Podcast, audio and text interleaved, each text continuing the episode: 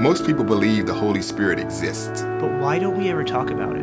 We hear about the Holy Spirit and we sing about the Holy Spirit, but do we understand who He is? The Holy Spirit is not meant to be a mystery, He is a person and not an it. The Holy Spirit isn't just a power source to tap into when we need it, it's about communion with the person. There are many aspects of the Holy Spirit.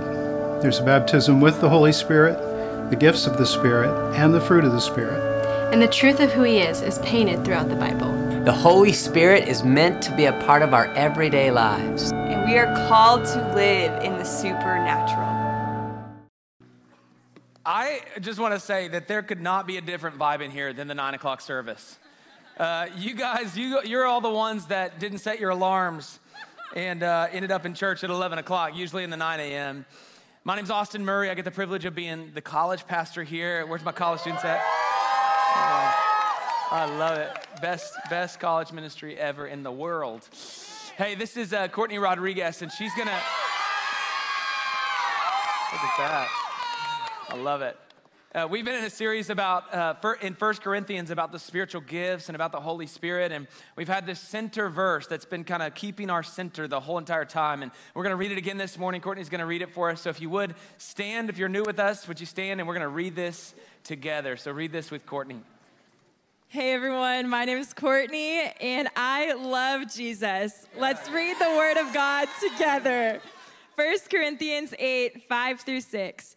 For even if there are so called gods, whether in heaven or on earth, as indeed there are many gods and many lords, yet for us there is but one God, the Father, from whom are all things, and we exist for him and one Lord, Jesus Christ, by whom are all things, and we exist through him. This is what I believe and what I stand on by the power of the Holy Spirit. Come on, let's go. oh, this is gonna be a fun morning, y'all. Turn to your neighbor and say, You look beautiful. All right, turn to your uh, turn to your other neighbor and say, "You look more beautiful than the person I just told that to." Careful. Careful. oh, y'all. I've gotten like three hours of sleep in the past week and a half. And so, Holy Spirit, would you move this morning? Man, I just want to uh, say that I, it's such an honor to be the college pastor here. I'm from Waco, grew up in China Spring. Any China Springans up in here? No. I got one. All right. We, Midway. Anybody from Midway? All right, there you go. Hey, I grew up here in Waco, and so it is a dream come true to be at Antioch Community Church and be working with 18 to 25 year olds. Uh, couldn't be more honored. But I want to introduce you to my family. Okay, is that okay? All right. Here's a picture of my family here. Yeah, there they are. that is my uh, beautiful wife. That is my son. He just turned four. His name is Callahan. And uh, from like two and a half to four years old, every picture we have is tongue out with a monster truck in his hand. And uh, I just want to say about my beautiful wife, where's she at? There she is. Hey, baby. What's up, baby? I just want to say about my beautiful wife that she is extremely lucky to have me. And, uh, I'm just kidding. If you know us or if you know her, you know that I am the privileged one, that, that I am so lucky to have her and could not do life without her. Man, this morning I'm gonna give you some recap on Awaken and all that God did there. But I'm also gonna just do a teaching on what does it look like for us not to just receive what God has for us, but to give what God has for us. You know, so many of us, we find ourselves living an unfulfilled life because it's become about what we can get out of life and not what we can give in life, what is coming in and not what is coming out. And so, the, the background of what we've been talking about and what we've been walking through is in First Corinthians. And we've talked about the gifts of healing, words of wisdom, words of knowledge, and we're going to continue walking through that. And the backdrop of First Corinthians is actually a church learning how to use the gifts within the church body. Learning how to do things in a way that honors God and honors each other. And this morning, what I'm gonna get to talk about is how we not only use the gifts in this building, but we use the gifts out in the world to rescue the lost for the sake of the kingdom. And so the beauty is, is that God just doesn't want to do stuff in this room. God wants, to, God wants to do stuff in your workplace, and He wants to do stuff in your neighborhood, and He wants to do stuff in your family. And so I'm hoping that today you feel inspired and excited to leave this place and do all that God is calling you to do. 2 Corinthians 5:17 says this. It says that if anyone is in Christ, he's a new creation. Behold, the old has gone and the new has come. Turn to your neighbor and say, I've got a new DNA. See, whenever you got saved, it wasn't, you know, sometimes we treat salvation like an airport, right? You walk up to the to the conveyor belt and you take off all your stuff. You basically end up with your undies and that's it. And you walk through, and this is salvation. You come through and you feel so free on the other side, and then what do you do? You stop and you pick up all your stuff back up. But let me just tell you that when you got saved, you dropped everything that you were, everything that you used to be, the good, the bad, and the ugly. You walked through into the kingdom of God, into the dominion of light, and then you turned around and God said, I've got a new outfit for you. I've got a new ticket for you. I've got a new destination for you. I've got a new plan for your life. And in that new plan is a new DNA. Even your mind has been changed. The scriptures say that now you have the mind of Christ. And in this new DNA, it is a DNA that longs to receive from God, and it is a DNA that longs to give what God has. Not just to the people in this room, but to the people in our city. This is also a deep a DNA that has a deep love for the lost and a desire to see their salvation. I've done many funerals. As a young man, I, I, was pastoring a church in North Austin, and the congregation was average age around 40, lots of older folks. It was a beauty to be able to do that. But I did way more funerals in a period of five years than I did weddings. And some of you say, oh, but I'm so honored. I remember the very first funeral I did, I had multiple people over 90 come up to me and say, hey, when I die, will you do that for me? and I thought, heck yeah, come on, let's do it, let's party. And uh, I wanted my, I want my funeral to be a party. Can I have it here if it happens anytime within the next 30 years? I want to do it here. Y'all come, bring streamers. It's going to be a blast. Amen? But all the funerals that I've done and all the funerals that I've been in, there has never been one that the most that is talked about is what somebody got. There's never been a funeral where people sat around and talked about how rich someone got. There's never been a funeral who talked about someone climbed the ladder. There's never been a funeral where people are celebrating that. What people celebrate at funerals is what they gave, who they invested in, how they spent their life for the sake of the gospel. And I just want to say to you that at the end of your life, I hope you end it spent for the sake of the gospel. I hope you end it spent and tired and worn out for the sake of laying your life down day in and day out for the cause and the mission of Jesus. That's what we're here for today. So we went to Panama City Beach, Florida. Can I get an amen? Let's go. I love this. We had gone to so many different places for Awaken over the years, and we sat in this room. It was actually backstage, me and the college pastor from Fort Worth and Jimmy. And I just kind of like, hey, what about the spring break capital of the world, Panama City Beach, Florida? We could go out on the streets and just share the gospel with drunk people. And Jimmy was like, I like it. Y'all should do that. And the pastor from Fort Worth is like, sounds great. And then there we go. We just checked it off the box. We're going to Panama City Beach, Florida. And I had been to Panama City Beach, Florida before on multiple trips and outreaches like this. So I had a somewhat of a grid for what it would be like.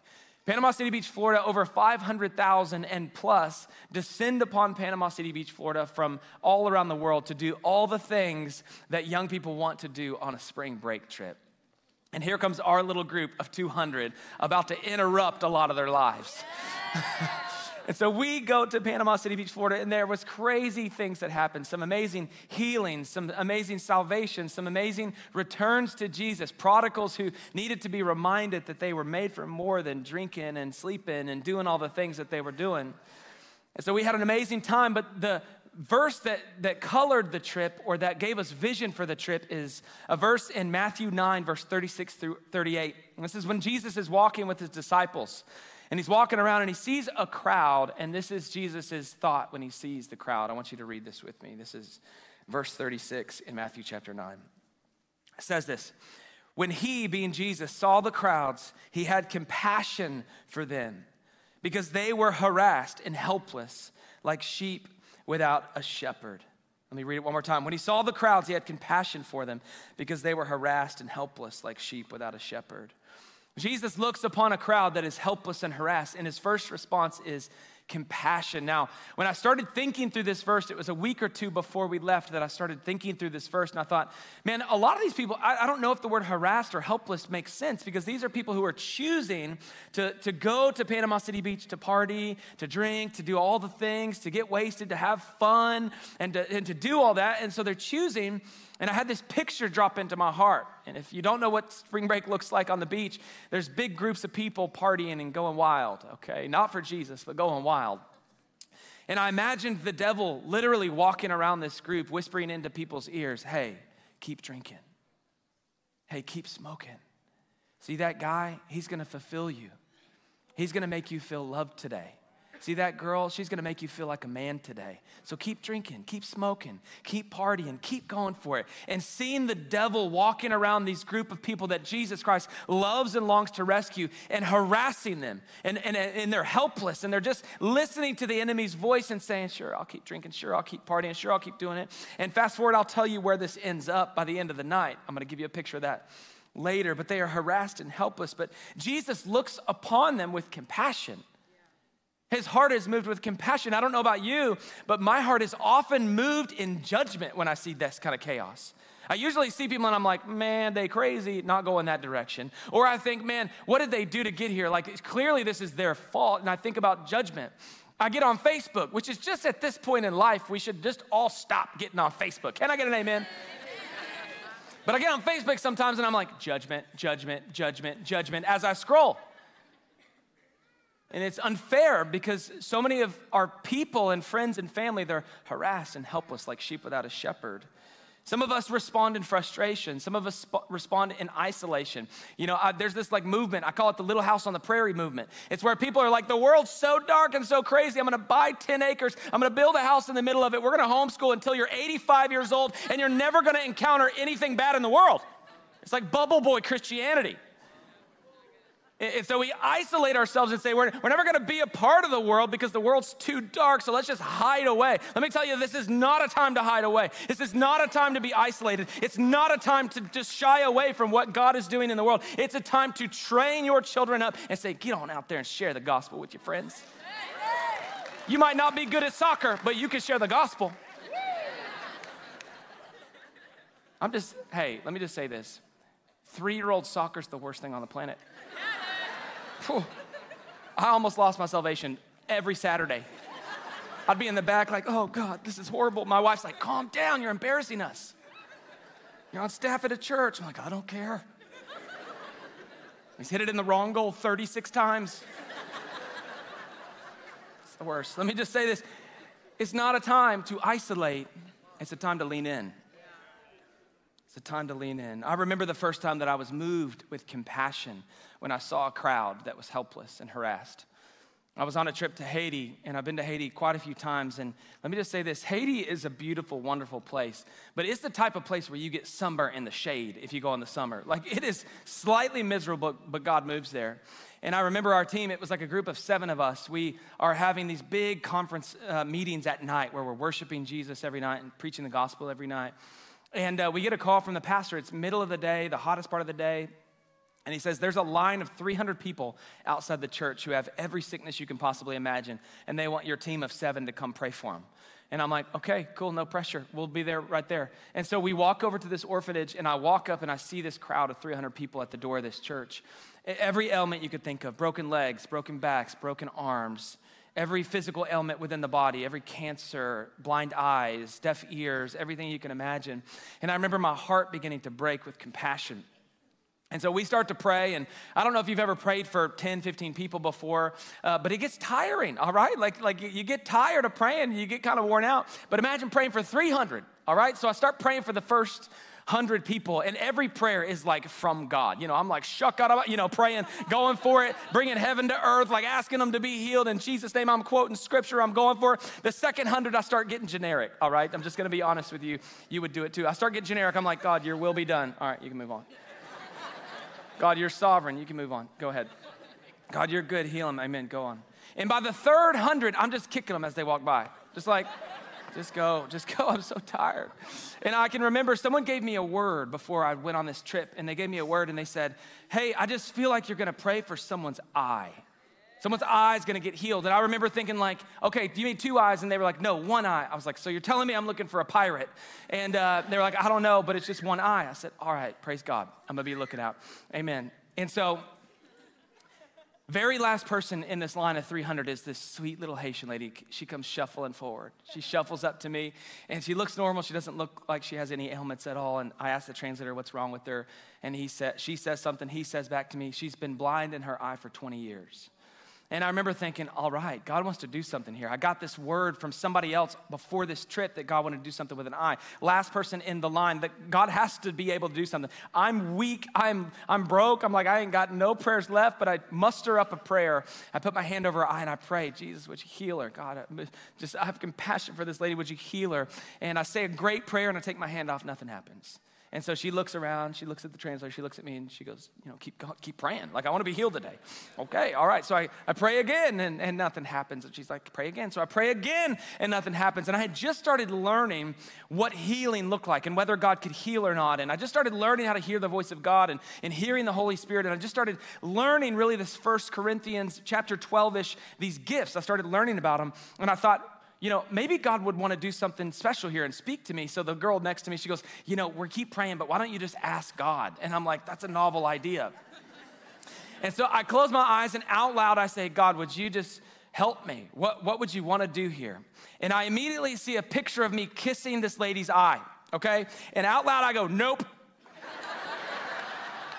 and the lady next to me goes, what did he say? I said, nothing. What did God say? You have to do it. I said, I'm not doing it. I'm not telling you because if I tell you I'm gonna have to do it, I'm not doing it this morning. So she just tell me what, and I said, God, just show me a picture of me kissing her eye. And she goes, Well, you gotta do it. And I'm like, I'm not doing it. And so I'm battling on the inside of myself. I'm like, I gotta kiss this lady's eye. Maybe, right? Like at this point, you know, she's gonna walk away, healed or not healed, either way. Like she's gonna not remember me either way. And so I tell the translator, I'm like, hey, this is weird. Get me. I don't do this. This is not my ministry. Um, Will you ask her, just ask her if she would mind if I kissed her eye? And so he tells her, and she's looking up at him, and she looks at me and goes, like this. sure. So this is where it gets awkward because I'm like, I don't know if this is like first date kiss or like, you know, do I need to like put my arm around her or like pick her up or throw her over my shoulder? I don't know what's happening. And so I just, I'm like, what do I do here? So, and again, I'm just stepping out in faith. This is not something that I regularly do. Also, college students, as you learn to hear God, Okay, I'm not setting precedent for you, all right? God just told me to kiss you, all right? No, don't do that. Stop it. That's not what I'm saying. And so I, I just like, I'm like, all right, is this like 90 10 rule? I lean in and I grab her face. I don't even know what to do. I just grab her face and I kiss her eye, just a peck. Just, I kiss her eye. And I, I immediately put my hand over her eye and I said, God, I hope that worked. And I stay there for a couple seconds. Jesus, please tell me I didn't just do that for no reason. And I take my hand off of her eye, and immediately this lady starts to pick at her eye, and she starts to open her eye, and she starts to go like this. And tears start to flow down her face. And she starts to weep and she starts to scream. And she's screaming this phrase over and over again. And she starts to run around in circles screaming this phrase. And then the translator's crying and he's just like laughing in the spirit, crying. And I'm like, what happened? And she's like, she just got healed. She's screaming that she can see finally. It's wild.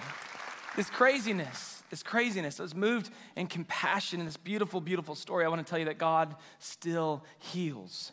And what he wants to do is he wants to use unqualified people to do it. Let me just tell you now, you're not too old to pray for the sick. You're not too young to pray for the sick. You're not too far gone to pray for the sick. God wants to use you right now to do the miraculous in his church and out on the streets.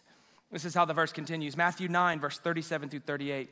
It says, Then he said to his disciples, The harvest is plentiful, but the laborers are few. Therefore, pray earnestly to the Lord of the harvest to send laborers into the harvest. This first line, then he said to his disciples, The harvest is plentiful, but the laborers are few. This line should break your heart. Basically, what Jesus is saying, he's saying, There's a lot more people that need to hear Jesus than there are that are willing to share Jesus. There's a lot more people in the world that are broken and need to hear the love of God and be transformed by the love of God the way that you and I have, but yet there's so few people that are willing to do it. You know, we walk around and we have the answer to life and we have the gift of salvation and the gift of God, and He's healed us and moved in us. And then we go to our workplaces and we sit in our cubicle and we don't say anything.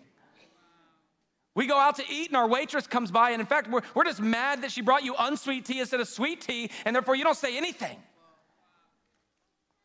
Jesus is looking at the harvest and saying, There's plenty to be done. There's just few people that really want to go do it. Now, his response is interesting because if you're anything like me, I'm like, okay, there's lost people, let's go get them. Jesus doesn't look at him and say, there's, there's few people that are willing to share the gospel, therefore, come on, get up, get stronger, and go out and do it. He says this He says, pray earnestly to the Lord of the harvest to send out laborers into his harvest. Jesus says, pray. Now, I love this because Jesus knows something special about prayer. Jesus knows that if he can get you to pray, he can get you close. And if he can get you close, then he can change your heart. And if he can change your heart, then you begin to love what he loves and you begin to like what he likes and you begin to do what he wants you to do instead of living your own life. Prayer is the key to falling in love with Jesus and doing what he wants you to do. Prayer is not just our list in the morning of like, God, would you keep me safe? God, would you do this? God, would you do that? Prayer is the Lord, what would you have me do? What would you do in me that I could be a witness to the rest of the world? Listen, this word that God has given us to ignite our families and ignite our, our workplaces and ignite our life groups and to ignite the boiler room. Yes, it is. It's centered around prayer and worship. Yes, it is. God, would you give us more for us? But it is also, God, would you give us more for them? God is longing to create revival. He's longing to do mighty and wonderful things in and through us. And when I think about the New Testament, the gospel was always shared. When I think about the book of Acts, it was always they would get together, God would fall, they would get all the gifts, and then they would fall into the streets and they would share the gospel. Thousands were added to their number daily. Day by day, they were adding people. It's not just for the church's entertainment, it's for the church's growth. It's for the church's growth. God knows that if He can get you close, He can get a hold of your heart and change it. And I want to say this God is not a- after us just doing stuff for Him, right? Like the reason why God asks you to pray is because He knows that prayer is the door to affection. Prayer is the door to your affection for Him and His affection for you. That if He can get you to pray, you can fall in love with Him. And it's easier to do something for somebody you love than somebody you don't. Can I get an amen? Amen. I, it's easy for me to do something for my wife, but if somebody else asked me to do the same exact thing, and I'm like, ah, I don't even know if I like you, much less love you, like, I don't know if I want to do that. It's easy to do something for somebody that you love and somebody that you trust. And so God wants you to pray so that He can draw you in, capture your affections, speak truth over you, and then send you out into the world to do what He's after, do what He wants. In verse 8 of Acts chapter 1, Jesus says this He says, Go and wait. This is reminiscent of, He says, Therefore, pray earnestly. And then his disciples, they've, they've been with Jesus for three years and they don't know what to do. And he says, Go and wait. He doesn't say, Now get out there and get it done. He says, Go and wait. And he says this You will receive power when the Holy Spirit has come upon you, and you will be my witness in Jerusalem, in all Judea, in Samaria, and to the end of the earth. He says, Go and wait for power. I don't know about you, but I know for my life, if I am not walking in the power of the Spirit, by noon, I'm a wreck. By noon, I'm a selfish mess. And if my wife was bolder, she'd be saying amen right now. By noon, I'm a mess if I'm not walking in the power of the Spirit. The reason why Jesus said, Go and wait for power is because he knew if you didn't have power, you wouldn't do it. He knew that if you didn't have something in you, the Holy Spirit in you and on you, leading you and drawing you and, and convicting you to get out there and share the gospel, that you wouldn't. I mean, think about the past six months of your life. This is not a condemning statement because I'm in the same boat as all of us. Think about the last six months of your life. When's the last time that you shared the gospel? When's the last time that you turned to somebody and said, You were made for more? When's the last time you saw somebody and said, God, Lord, the Lord wants to move in your life and, and I want to walk with you through that? When's the last time you just said, Do you know who Jesus is? And I hope that the Holy Spirit in you is, is convicting you, not condemning you, because I'm the same. I'm terrible at this. I'm the worst at this. If I'm walking in my own flesh, it is not a desire in my heart to share the gospel. I'd rather just put my AirPods in and just go through life and try to make it. But God has made you for more than that. He says, Go and wait. You're going to receive power when the Holy Spirit comes upon you, and you will be my witness. The Lord wants to give you more power to be his witness. The Lord wants to give you more power to be able to share the gospel. I want to recap this story. It's in Acts chapter 4.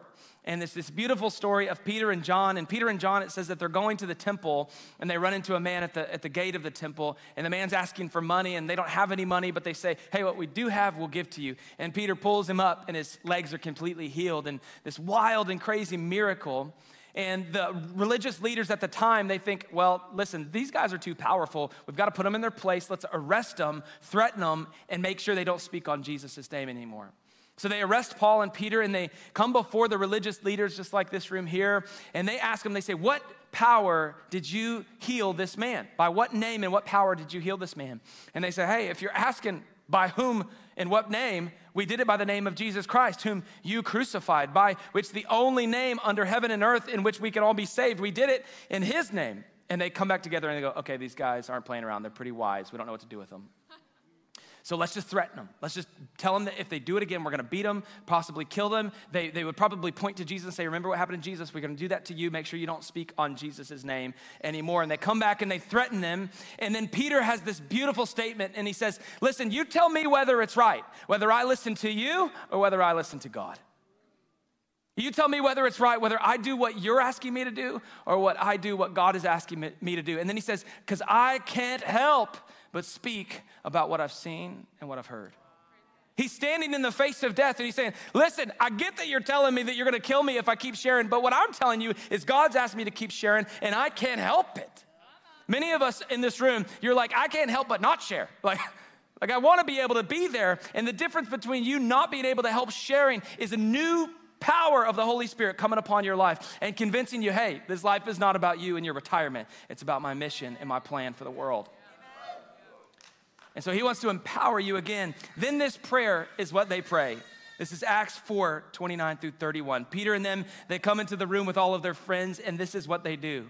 It says this they, they pray this prayer. And now, Lord, look upon their threats and grant your servants to continue to speak your word with all boldness. I love this. He doesn't say, Now, Lord, make sure you keep us safe. Now, Lord, make sure you keep us from death. Now, Lord, keep us from harm's way. Lord, would you just give us a little church building so we can do a little church thing? No, he says, Lord, would you continue to give us boldness? And it says this in verse 30 while you stretch out your hand to heal, and signs and wonders are performed through, your na- through the name of your holy servant Jesus. And then verse 31, this is a quick answer to prayer. And when they had prayed, the place was the place they were gathered together was shaken, and they were filled with the Holy Spirit and continued to speak the word of God with boldness. Listen, guys, you need boldness. I need boldness because there's a mission at hand, and God longs to save the lost. There's this move of God uh, around the world. There's all kinds of different veins, and there's people who are longing for the return of Jesus. And I just want to tell you that if you're longing for the return of Jesus, if you've thought this thought, the world is so bad, Jesus needs to come back right now, let me just tell you, you cannot long for the returning of Jesus and not share the gospel. Like they, they go hand in hand. Jesus says, I will return when every tribe and every tongue has heard my name. So you can't say, Jesus, come back. The world's so terrible and not share the gospel. You have to say, Jesus, come back. I'm going to be a part of you coming back by sharing the gospel to those who are lost, by going to the nations, by going to the unreached, by doing what he's called you to do. Man, on our trip, God did incredible, wild things, beautiful things that inspire me, that get my heart racing. And one of these stories, every day we would have these sessions where we would come together and we would pray and we would seek God and we would uh, gather around His Word and we would worship together. And it was so rich and so filled with the movement of the Holy Spirit, people being prayed for, people receiving gifts from God, people receiving words from God. And it was wonderful. Y'all agree? Yes. Wonderful. We had such a good time. And and we would get together and then god would, would speak something over us or speak something in us and then we would go out for outreach. And it was so easy. It was so easy to say here's what god's doing right now because this is what god is doing. This is what god said to me this morning or what god did. And one of our awesome students kai is, is incredible. There she is I mean, Kai, uh, she gets up on stage. She's like, I have every like thing wrong with me in the world, but my ear was hurting, and uh, it was just bothering her. And so her ear has been in pain, and she hadn't been able to hear out of it. I might get some of these details wrong, but and she hadn't been able to hear out of her ear for months. And so, in one of our prayer sessions, people come and they pray for her and they begin to pray over her ear, and the pain begins to go away. And then it goes away completely, and then she begins to hear out of her ear for the first time in months. Now, yeah, come on, Jonathan, let's go. And there's this beautiful miracle taking place, but what I love about it is that Kai didn't say, What a cool miracle. I'm gonna post about it on Instagram and not do anything with it. She said, What a cool miracle. And then we go out that evening or during that day, and she runs into a, cash, a guy at a cash register who basically has, has hip pain, and he's gonna have to have hip place, replacement surgery or hip surgery. And so somehow they get on this topic, and he says, Yeah, I've got severe pain in my hip. And she perks up, right? Because she even heard him with her ear that had just previously been healed. She hears that. Whoa, okay, something's up here. And they begin to pray for this man. And over a couple minutes of praying for this man, all the pain in his hips that he's about to have surgery on goes away. It's beautiful. Then they come back for prayer night, and there's multiple people that come, and Kai gets to pray for multiple people, and Phoenix's shoulders get healed by Kai's prayer and by the Lord moving. And so there's this like snowball of God, snowball of God moving. And so, what I want to say to you is that when you came in here today, you might have thought, I'm coming in because I'm broke and I'm lost and I need something. And let me just tell you that Jesus sees you, He loves you, and He longs to draw you into His family and to speak a word over your life that's gonna change you, that's gonna get you free from your addiction, that's gonna get you free from your brokenness. He longs to do that this morning. And then He longs to heal you and give you hope so that you can go to your friends who are still struggling with the same things and speak the same truth to them. Man, one of our, one of our guys, that we met on the street. This is beautiful story of a guy named JR. And and JR, JR became like our mascot for the week, you know. He's just like, just like the poster child for Awaken, you know.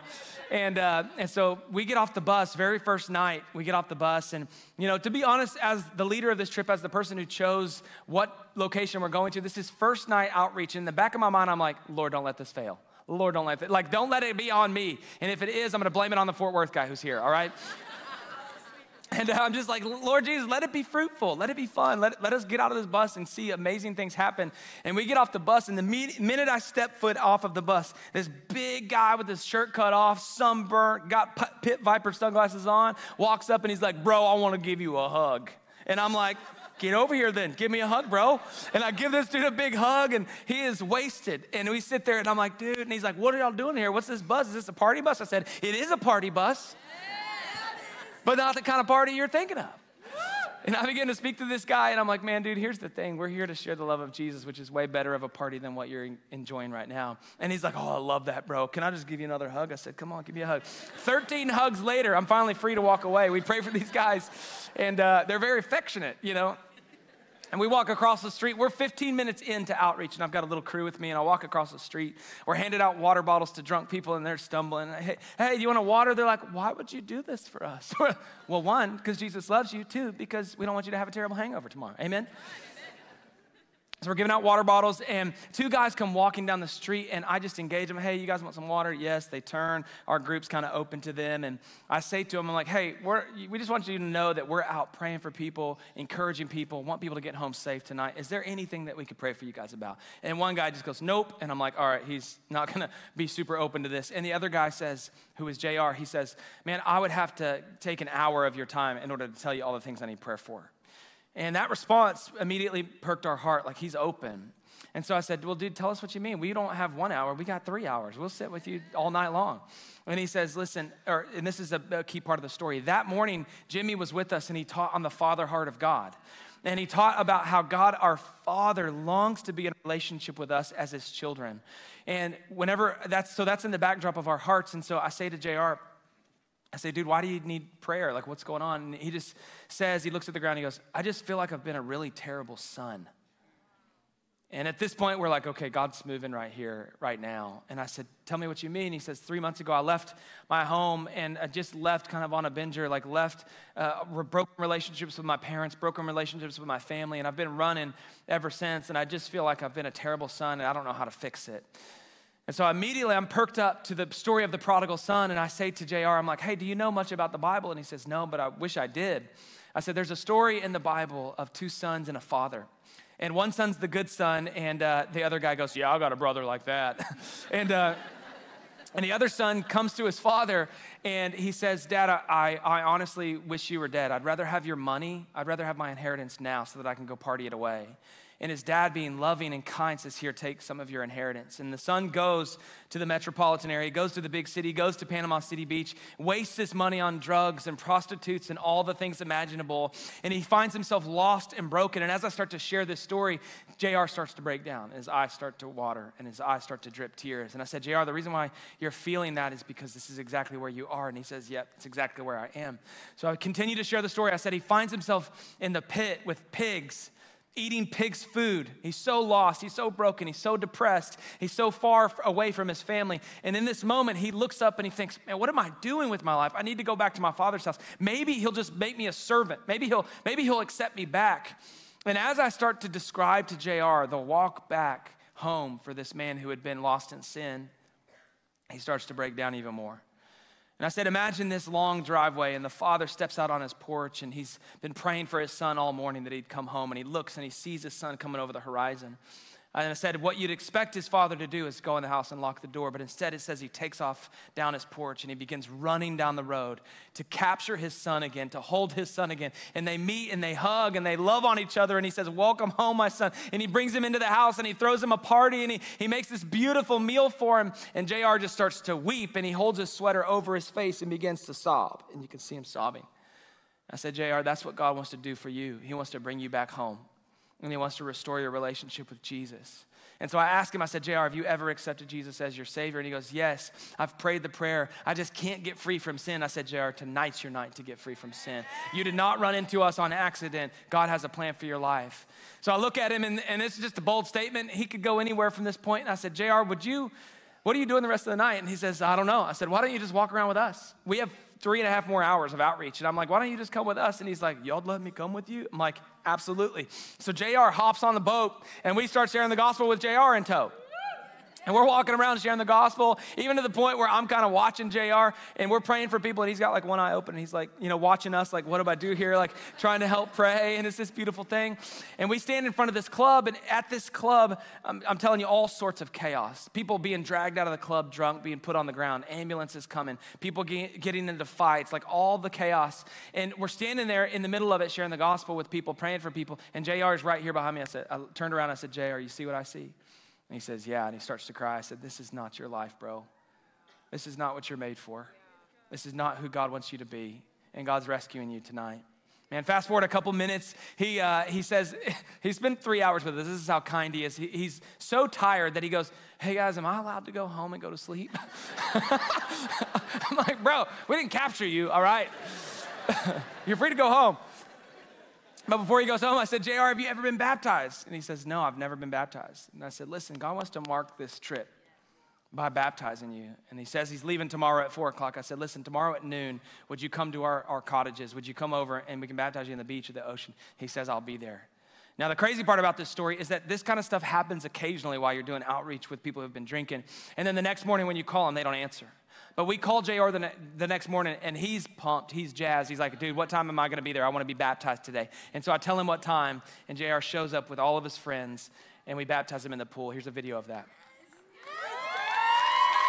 No matter what you do in life, no matter how far you stray, He will never leave you or forsake you. He's with you. And if this isn't proof that He's with you, I don't know what will be because this is it. And so, man, I just want to open it up. If you want to say anything at all to the camera, to us, you don't have to, but if you want to. I just appreciate everybody being here. It, it means a lot to me. Come on. Well, bro, man, this is your public declaration of saying, I want to follow Jesus with the rest of my life. There's nothing special about this chlorinated water. What's special is the Holy Spirit. What's special is Jesus. And He's already washed you clean, He's already made you new. But this baptism is you saying to this crowd and to the world, I'm ready to live right. I'm ready to follow Him with everything I have. So, it's my pleasure to baptize you, my brother, in the name of the Father, and the Son, and the Holy Spirit. Buried with Christ and resurrected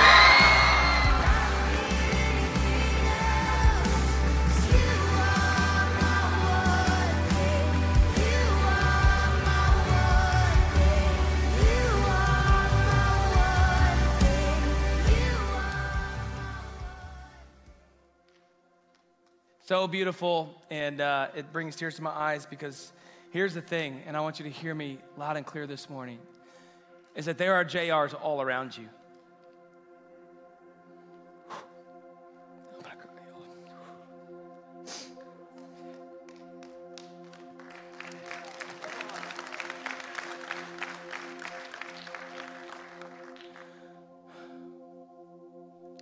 I'm gonna hold it together. There are JRs all around you, and the reason why I cry is because I used to be a JR. You used to be a JR. And somewhere along the road, we turned inward. Somewhere along the road, we forgot that God wanted to do the same thing for our friends, for our neighbors, for our family. So, my heart is that God would move incredible, in incredible ways in this building, but that that would move us to the out, to the streets of this city, that that would move us to our neighborhoods and to our workplaces and to our families, because there are people in desperate need of rescuing. So, this morning, whew, get it together, Austin. This morning, we're going to respond in a couple different ways. If you're in the room this morning and you think, I'm JR, I prayed the prayer, I can't get free, I need God to move in my life, we want you to come forward and receive prayer. And as our ministry team comes forward and comes to the front, I also want to invite you forward. If you're thinking, man, I just need boldness again to share the gospel, I need boldness again to be reminded that my life is not just about me, but it's about what God wants to do in and through me then I want you to come forward.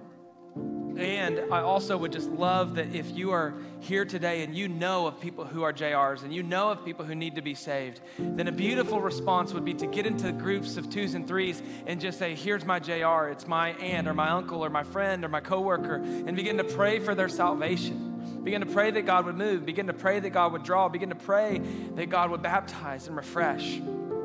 So I'm going to pray. And when I say amen, if you're in here and you're the JR, or you're in here and you just need boldness to preach the gospel again and to make your life a living sacrifice, we want you to move and come forward. And I also just want to make sure that if you're in here and you have sickness in your body, if there's any reason at all that you need prayer, you're welcome to come forward. So, Jesus, oh, we thank you for your sweet presence here. We thank you for all that you're doing in this room. We thank you for all that you did on Awaken. God, we thank you that no one is too young and too old. This wasn't just college students with zeal going to do your work. It's, it's all of us who are willing, you'll empower. All of us who are willing to lay our lives down, you'll empower and give us grace to continue to share. Lord, so let us be a living sacrifice. Lord, we love you. We pray it in Jesus' name. Amen. You guys are welcome to move.